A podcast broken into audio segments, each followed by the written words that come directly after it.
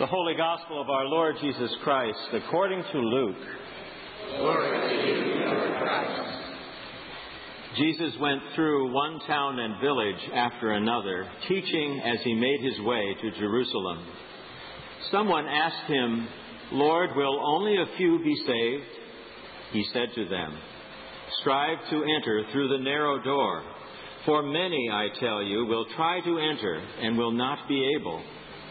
When once the owner of the house has got up and shut the door, and you begin to stand outside and to knock at the door, saying, Lord, open to us, then in reply he will say to you, I do not know where you come from.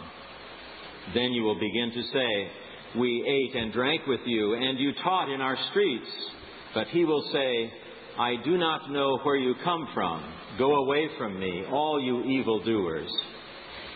There will be weeping and gnashing of teeth when you see Abraham and Isaac and Jacob and all the prophets in the kingdom of God, and you yourselves thrown out. Then people will come from east and west, from north and south, and will eat in the kingdom of God. Indeed, some are last who will be first, and some are first who will be last. The Gospel of the Lord. In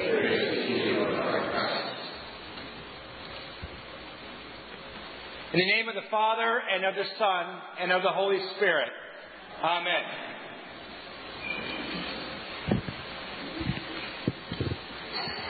Good morning. I have to tell you, um, the rector said, I'm concerned you might need a floor mic. And I says, that's the first time I've ever been asked that, ever. My name is Jeff Cox, and I had the distinguished priv- privilege of being assigned here by Bishop Thomas Shaw to be an intern here. And I've, I've enjoyed my time this summer and some in the fall, and it's been my honor to be here. Uh, Bishop Shaw was pretty picky and insisted that I only come here and work with the rector, and, um, and that has been a blessing for me. One who trusts will not panic. I want to tell you a story. Many of you know I'm in the National Guard and I serve as a captain. About a year ago and a little less than two, I had the honor, privilege, or obligation, as you might think, to be deployed to Iraq as a, in a combat stress company as a clinical social worker. I was doing mental health in a place that needs a lot of support. In Iraq, one day, I was assigned to a small four person team that went out and provided mental health services to those who needed them. And we would go to small places that you probably have never heard of. And we would go out and counsel soldiers when someone died. Well, was killed. Unfortunately, that seemed to happen more than I can count. There was a place called Paliwoda. I suspect you've never heard of it. But Paliwoda is maybe a little more closer to hell than I would like to admit.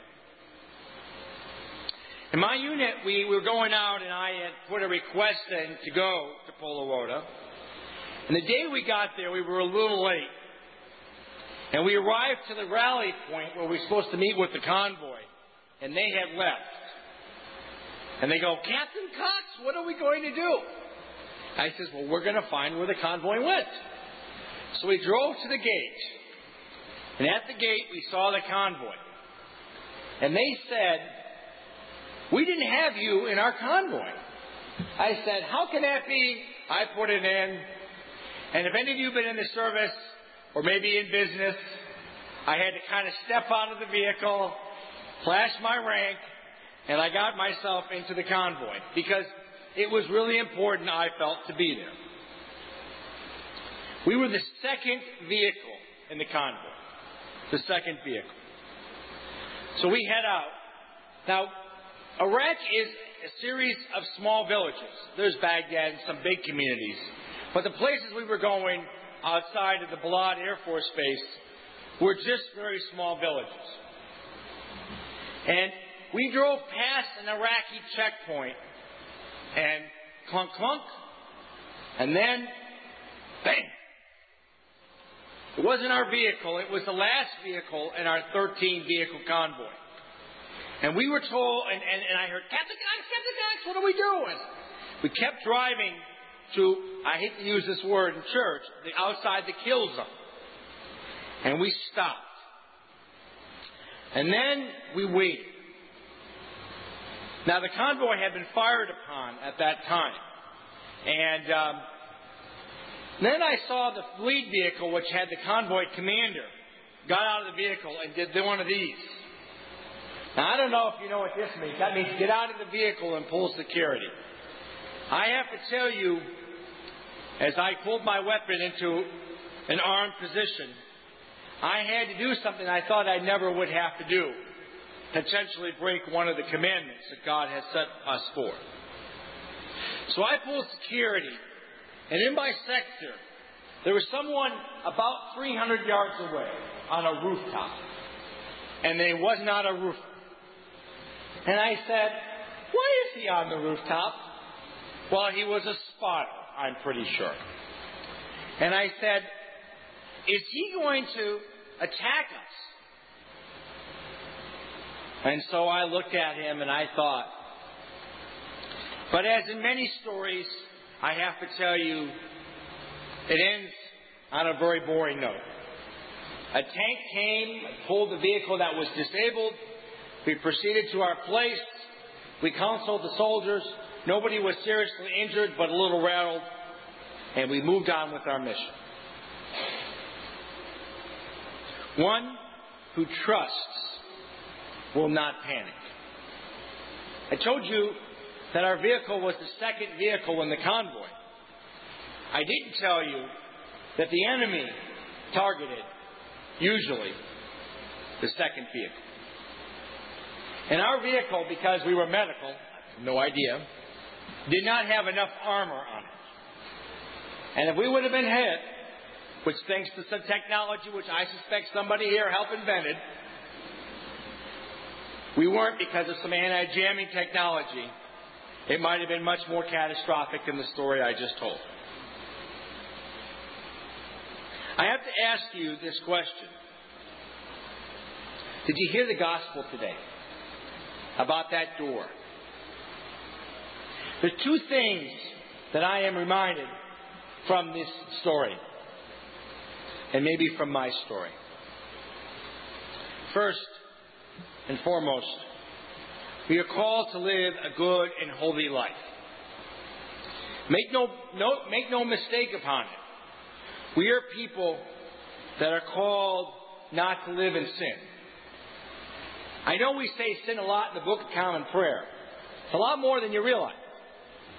We may not speak a lot about sin. But living a good and holy life is critical. Something that God has called us from the first part of the gospel to the end. I can't define what a good and holy life is. I can tell you some commandments, I can get you to the Bible. But I can tell you that it is what keeps us living. And when we move from that life, we move into places of destruction. I also can tell you that God has called us to live in grace. For we never know when our time may be come. I don't know about you, I live in Salem. I know it's Halloween, I know I've been through that. Oh, I've been through that. And I drive 128. Does anyone here drive 128? Huh? Do you ever say, I wonder if this is my day or not? my wife doesn't allow me to drive, and there's a reason for that when I'm with her. We just don't know. So God's grace keeps us strong. We are called to live a holy life. But God gives us these places in which we can live in safety beyond what we're wanted. To go through doors which may be closed.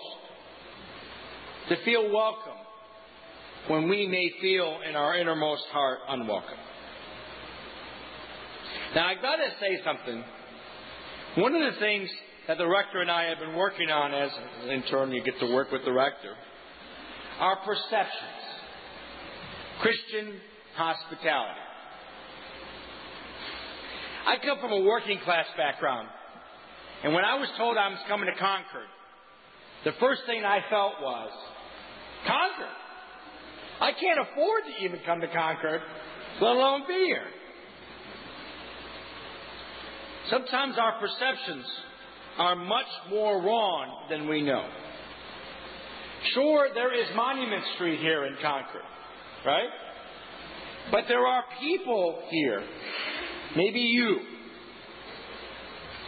that is not living on Monument Street.